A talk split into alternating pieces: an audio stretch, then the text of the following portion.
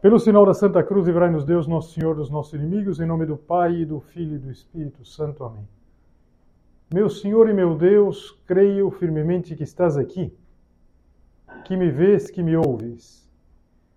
Adoro-te com profunda reverência. Peço-te perdão dos meus pecados e graça para fazer com fruto este tempo de oração. Minha Mãe Imaculada, São José, meu Pai e Senhor, meu anjo da guarda, intercedei por mim.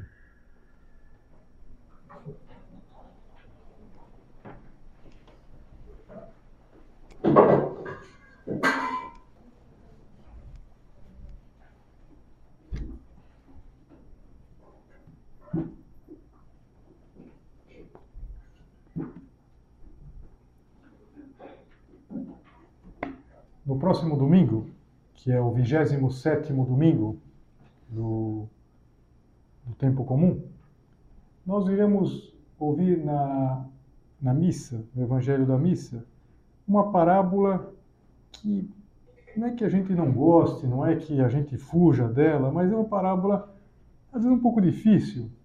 Vou até contar para vocês que nós, os padres, a gente procura uma parábola que a gente não quer muito comentar, é meio complicada de comentar. Nunca vi num casamento, por exemplo, os noivos escolher essa parábola para o evangelho do, do casamento, é, que é conhecida como a parábola dos vinhateiros homicidas. Quando a gente lê, a gente percebe que ela tem uma, uma validade muito específica para aquele momento que Jesus é, estava vivendo com os apóstolos, com os outros judeus. Ela tem uma dimensão também é, profética, anuncia a paixão de Jesus, mas depois que a gente entende, sobretudo depois que a gente contextualiza um pouco tudo isso, a gente percebe que tem uma mensagem, sim, e que é muito importante para nós. E por isso, vamos, de alguma maneira, entrar na cena, entrar no contexto do que Jesus vai contar. Primeiro, que essa parábola ele contou quando já se aproximava os dias da paixão. A paixão estava muito próxima. Jesus queria mostrar àqueles príncipes dos sacerdotes, àqueles escribas, a gravidade do pecado que eles estariam cometendo ao rejeitá-lo e as consequências que se seguiriam disso, seguiriam daquele crime do, de condenar Jesus Cristo à cruz. E a parábola, como um todo, ela acaba sendo como que um resumo da história de Israel. Diz assim: naquele tempo, Jesus disse aos sumos sacerdotes e aos anciãos do povo: escutai esta parábola. Certo proprietário plantou uma vinha, pôs uma cerca em volta, fez nela um lagar para esmagar as uvas e construiu uma torre de guarda. Depois arrendou a vinhateiros e viajou para o estrangeiro. Não é uma coisa muito do nosso mundo, não é algo que a gente conheça, pelo menos esteja tão próximo de nós.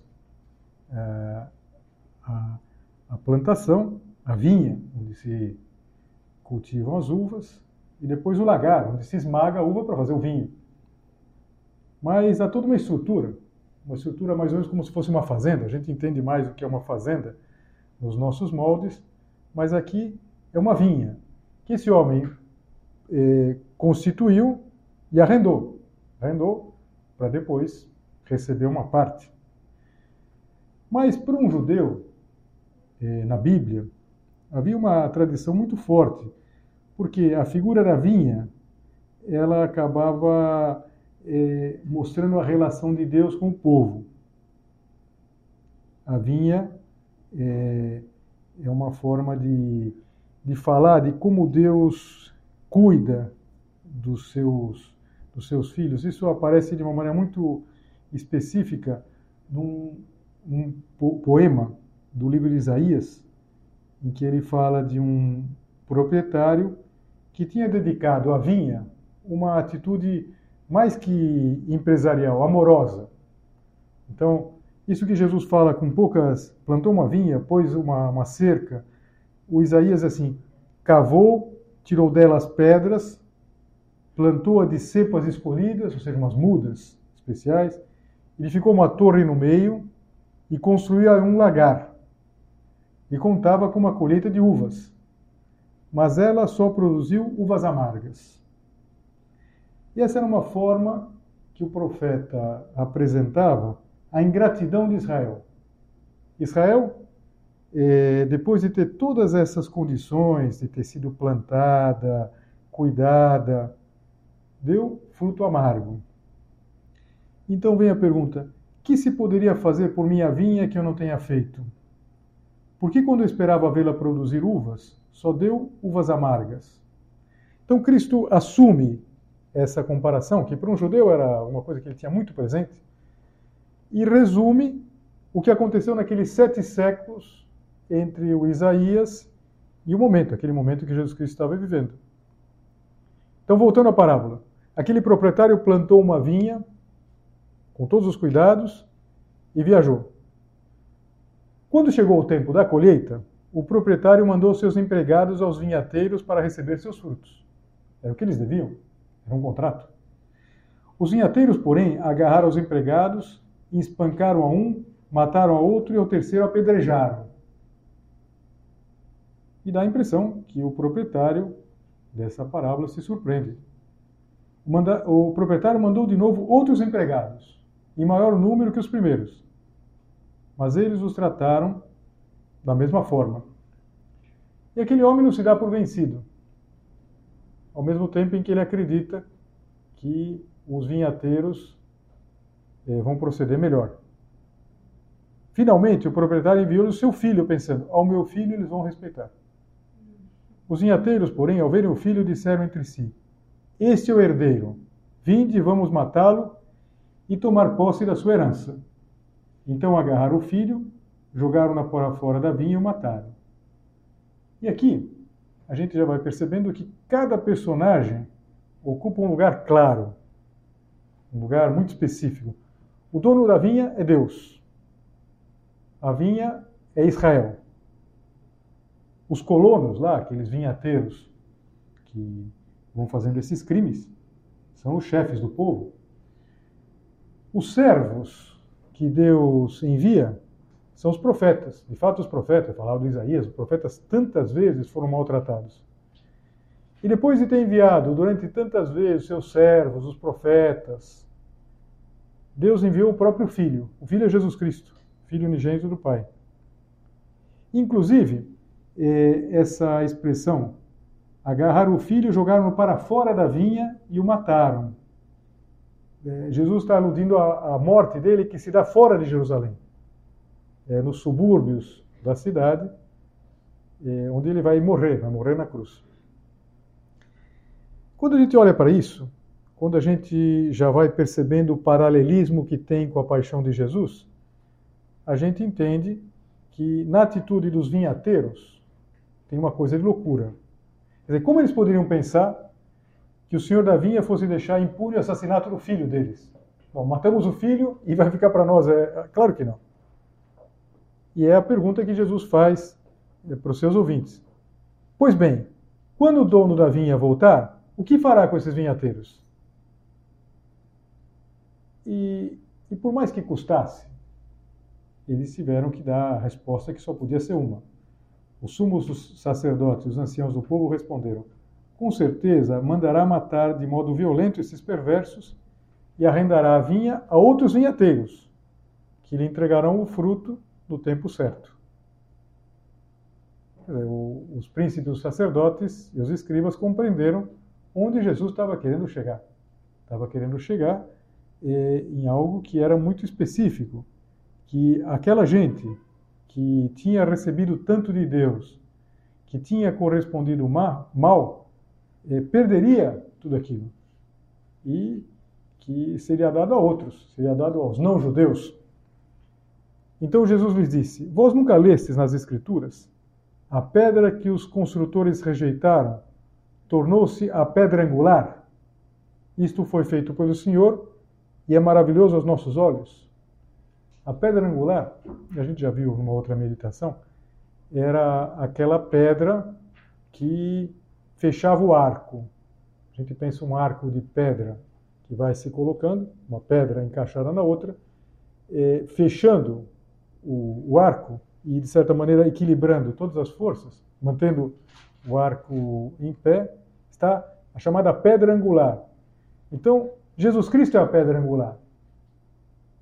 Ou seja, tentar construir, tentar prescindir de Jesus Cristo é uma loucura.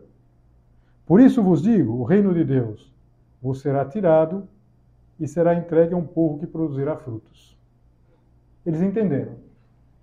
E, no entanto, eles ficaram feridos na sua soberba pela dureza, mais que pela dureza, pela clareza das palavras de Jesus, e se endureceram ainda mais. Quando a gente vai lendo o Evangelho, a gente vai percebendo que, em relação àqueles judeus, vai se dando um fenômeno de endurecimento em relação a Jesus Cristo. Eles vão ficando, não conseguem mais eh, suportar os ensinamentos de Jesus, mesmo que eles percebam que é tudo verdade. Tanto que quando o Evangelho de São Lucas, que nós vamos ouvir no domingo, o Evangelho de São Mateus, quando o Evangelho de São Lucas conta essa mesma passagem, ele acrescenta um detalhe interessante. Diz assim, naquela mesma hora, os príncipes, os sacerdotes, os escribas, procuraram prendê-lo, mas temeram o povo. Tinham compreendido que se referia a eles ao propor essa parábola. Ou seja, eles já queriam prender Jesus.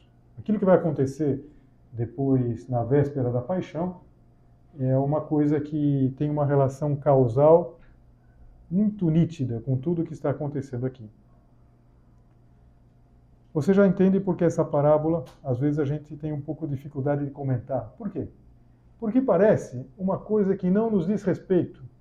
Parece muito circunstancial, parece muito daquele momento, parece muito referida àqueles judeus que não correspondiam bem a terem sido escolhidos por Deus. Mas será que não se refere a nós? Com certeza que se refere a nós. Porque na nossa vida também acontece tudo e cada uma dessas coisas que Jesus Cristo contou. E, fundamentalmente, nós estamos chamados a dar frutos. A vida, a vinha, não é nossa. Isso é muito importante. O, aqueles vinhateiros, eles arrendavam, ou seja, eles trabalhavam, como acontece até hoje no, no campo, eles trabalhavam e tinham que devolver, tinham que pagar uma parte daquilo que eles produziam. Então, eles tinham em justiça o dever de produzir fruto. A gente pode pensar na nossa vida assim. Quer dizer, Deus Nosso Senhor deu muito. Deus construiu, É, cavou, fez uma, uma cerca, é, colocou as condições, é, dispôs as coisas da nossa vida para que a gente dê fruto. Então, Deus tem todo o direito de esperar frutos de nós. E quais frutos Ele espera? Frutos da nossa vida, que são é, a nossa mudança. Então, por exemplo, a nossa mudança pessoal, a nossa conversão, ou seja, que a gente, de fato, se converta, se oriente naquilo que é o correto. As virtudes, as virtudes, a gente pode pensar em cada uma das virtudes, na fé, na esperança, na caridade, mas também nessas virtudes humanas que se entrelaçam com a nossa vida com Deus, na é, temperança, na justiça, é, na, na prudência, na fortaleza. Então, Deus tem direito de esperar tudo isso como algo devido, não como se nós estivéssemos fazendo um favor para Ele. Por isso que eu acho que uma coisa muito importante para a gente entender, para a gente se situar, não só nesta parábola, mas em toda a nossa vida, é entender que nós não fazemos um favor a Deus quando a gente se comporta bem. Quando a gente cumpre os dez mandamentos, por exemplo, nós É, temos um dever de fazer isso, porque a gente recebe, e a gente recebe muito. E Deus, assim como fazia com o povo judeu, vai enviando seus servos, que muitas vezes a gente despede em mãos vazias. A gente pensa na nossa vida, quanta gente, eh, de alguma maneira, já veio nos lembrar tudo isso. Ou seja, a gente lembra, em primeiro lugar, os nossos pais. Depois, aquela figura eh, tão importante na nossa vida, na vida de cada um de nós, foi a nossa catequista, que ensinou lá, em geral foi uma catequista, eh, que ensinou as coisas, e depois a gente vai ouvindo, boas amizades que você teve. Tudo isso é Deus que vem, tudo isso é Deus que, de certa maneira, vai nos dando tantas oportunidades. Quer dizer, quantas oportunidades a gente vai tendo na vida? E parece que mesmo quando aqueles servos eh, se comportavam mal, o Senhor Davi ainda esperava neles, mandava outros servos, outros para virem cobrá-lo. Quando os, os vinhateiros eh, resistiam, eh, maltratavam, quanta gente já veio nos recordar que nós temos que dar fruto, que nós não podemos viver à margem de Deus. E o pecado? O pecado é essa resistência. O pecado é essa resistência. Por isso, aquela, aquela cena final, que de certa maneira surpreende, o proprietário enviou o seu filho pensando, ao meu filho eles vão respeitar. Se a gente fosse aconselhar esse homem na parábola, fala, pelo amor de Deus, manda teu filho. Esses caras são doidos. E já mataram os servos, vão matar teu filho. E são doidos mesmo.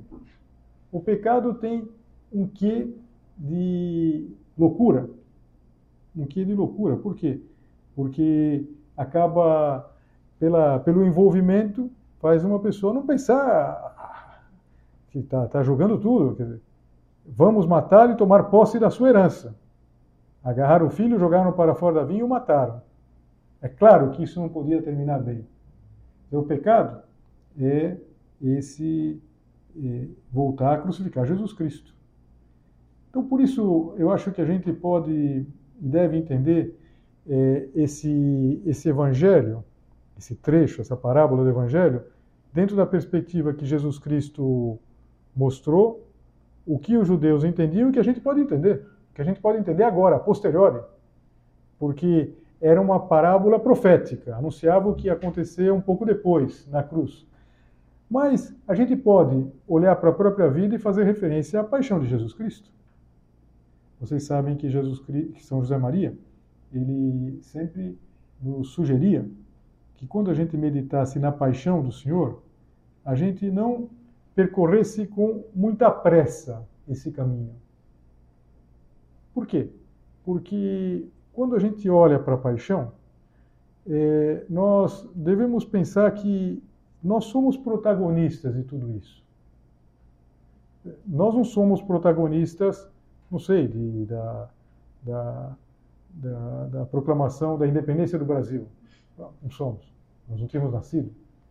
O, o Tiradentes, anos antes, quando ele morreu, ele não morreu por mim, nem por nenhuma de vocês, ele não sabia que a gente viria ao mundo. Agora, Jesus Cristo, o Filho, perfeito Deus e perfeito homem, exatamente porque é perfeito Deus, ele podia ter simultaneamente todos nós presentes, também os que viríamos depois. E, e de fato ele morreu por mim, morreu por você, morreu por cada um de nós. Os nossos pecados, mesmo que no tempo estejam situados depois, eles se relacionam com esse momento, que é o momento da paixão. Tem uma, uma, um comentário que o fundador do Opus Dei faz do, da paixão, que aparece no, no livro Caminho. É um ponto do livro Caminho, e é o ponto duzentos e noventa e seis. Eu confesso para vocês que sempre me fez pensar muito. Sempre me faz pensar muito, não sei, quando eu faço o retiro, o retiro sempre tem uma meditação sobre a paixão. Esse ponto me faz pensar. Eu leio com vocês. Diz assim: é duro ler nos Santos Evangelhos a pergunta de Pilatos: quem quereis que vos solte? Barrabás ou Jesus que se chama Cristo? Você lembra essa cena? O Pilatos, ele percebe que Jesus é inocente, mas ele tenta fazer as coisas de tal maneira que ele não se envolva muito. Então, o que, que ele tenta? Ele tenta apresentar eh, Barrabás e Jesus, porque sempre na festa da Páscoa, Jesus morreu na festa da Páscoa dos judeus, eh, ele concedia a, a libertação de um preso. Então, apresentando o Barrabás, que era um homem odiado, que tinha matado gente, eh, eh, e Cristo, ele imaginava, bom, as pessoas vão pedir que solte Jesus Cristo. Quem quereis que vos solte, Barrabás ou Jesus que se chama Cristo? É mais penoso ouvir a resposta, Barrabás. Acho que é uma das coisas fortes no filme da Paixão, não sei se você lembra, que o, o, o, o Pilatos apresenta Jesus, Jesus já foi flagelado, ele já está uma, uma chaga, e aparece o, o Barrabás. Então, e o próprio Barrabás se assusta quando, quando o, o, o povo começa a gritar, Barrabás. É mais penoso ouvir a resposta, Barrabás. Agora, o São José Maria dá um salto e diz assim, é mais terrível ainda verificar que muitas vezes, ao afastar-me do caminho, tenho dito também Barrabás e tenho acrescentado Cristo, crucificam. É interessante a gente pensar as coisas assim. A gente pensar que nós podemos entrar nas cenas do Evangelho, especialmente nas cenas que se referem à paixão. Por quê? Porque Jesus morreu por mim. Então, quando nós correspondemos, quando nós damos fruto, de alguma maneira, nós tornamos mais leve a paixão de Cristo. Nós aliviamos a paixão de Cristo. Insisto, tudo isso para nós desafia muito. Por quê? Porque a gente tem eh, as correspondências de tempo. Bom, como que uma coisa que eu faço hoje pode ter uma influência numa coisa que aconteceu dois mil anos atrás. Mas, repara, nós estamos falando de Jesus Cristo, que é perfeito Deus e perfeito homem. E exatamente porque é perfeito Deus, ele vive na eternidade. É complicado essa coisa do tempo e eternidade. A gente tem dificuldade de administrar. Mas você quer ver um exemplo muito prático? Nós estamos todos aqui no tempo, na verdade. Agora, pelo menos pelo meu, são sete e vinte e seis da noite. Tempo, tempo concreto, talvez. Alguns de vocês o horário não bate exatamente, mas todos nós estamos nesse momento, estamos num tempo, num dia concreto.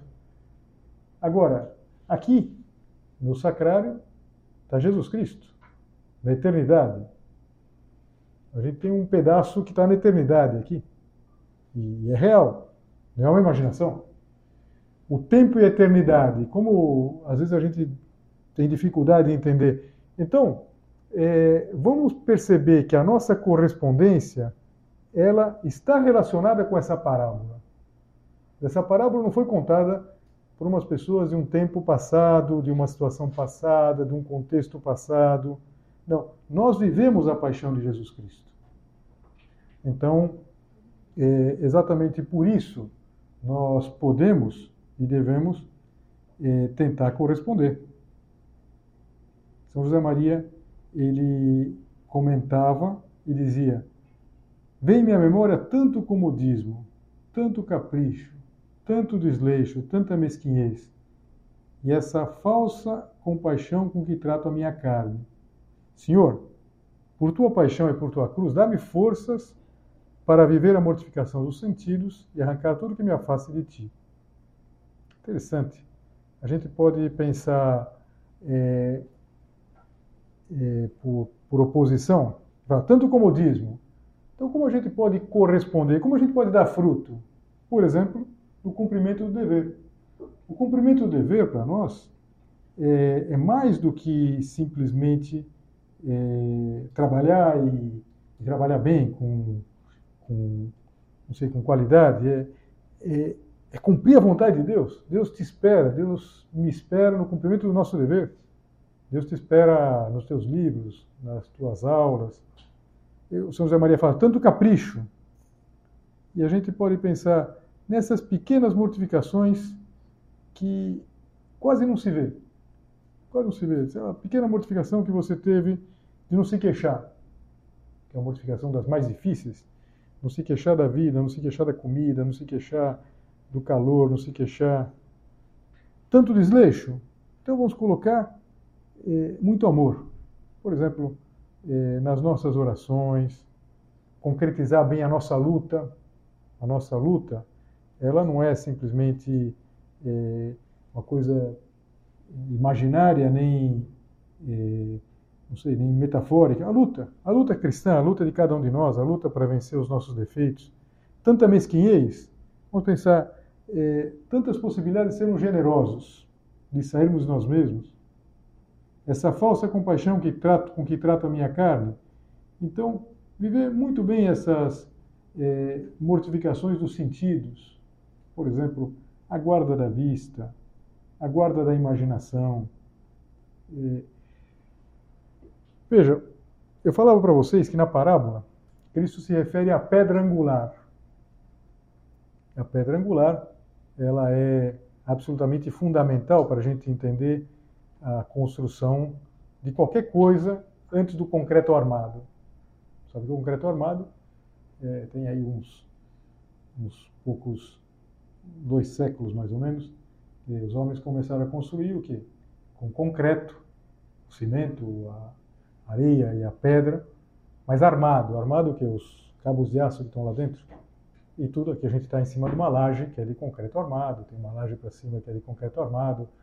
É, no prédio maravilhoso que nós fomos outro dia, tem toda uma estrutura impressionante de concreto armado, na verdade, uma estrutura muito, muito bem feita de concreto armado. E... Agora, antes não existia isso, não existia essa possibilidade.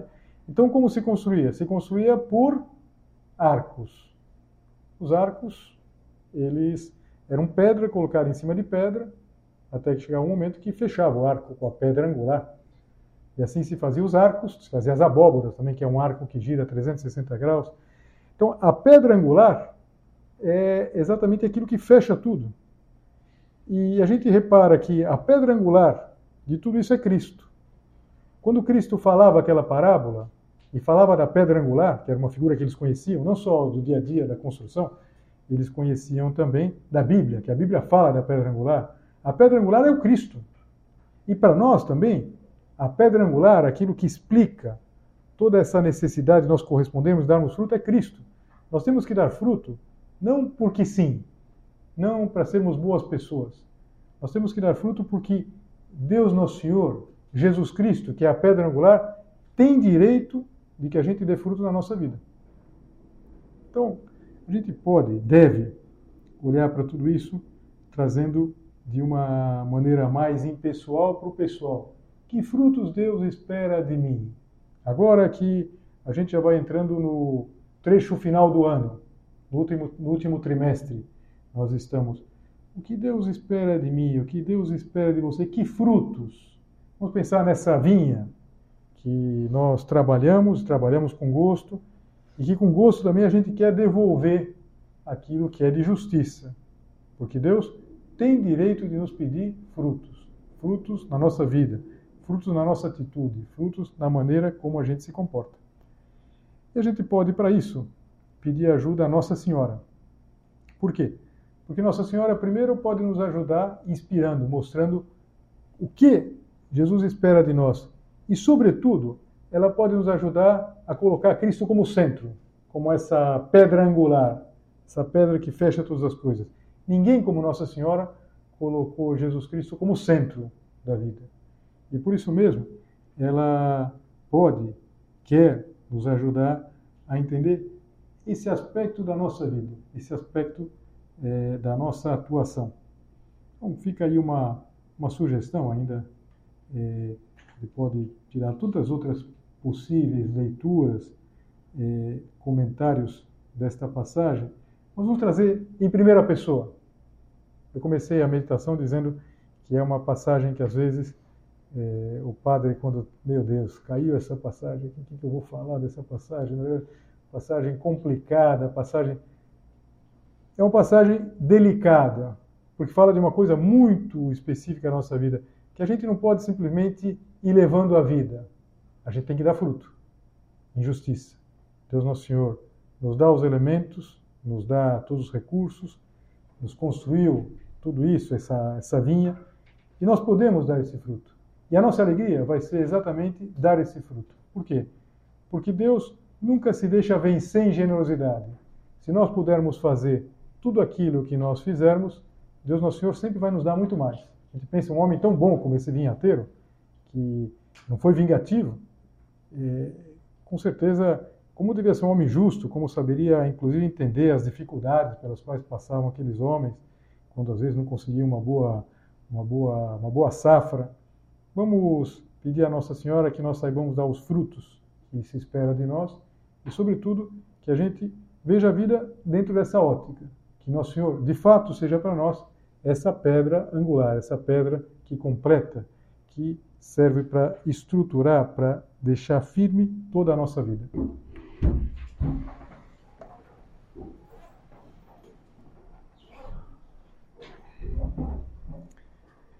Dou-te graças, meu Deus, pelos bons propósitos, afetos e inspirações que me comunicaste nesta meditação. Peço-te ajuda para os pôr em prática. Minha Mãe Imaculada, São José, meu Pai e Senhor, meu anjo da guarda, intercedei por mim.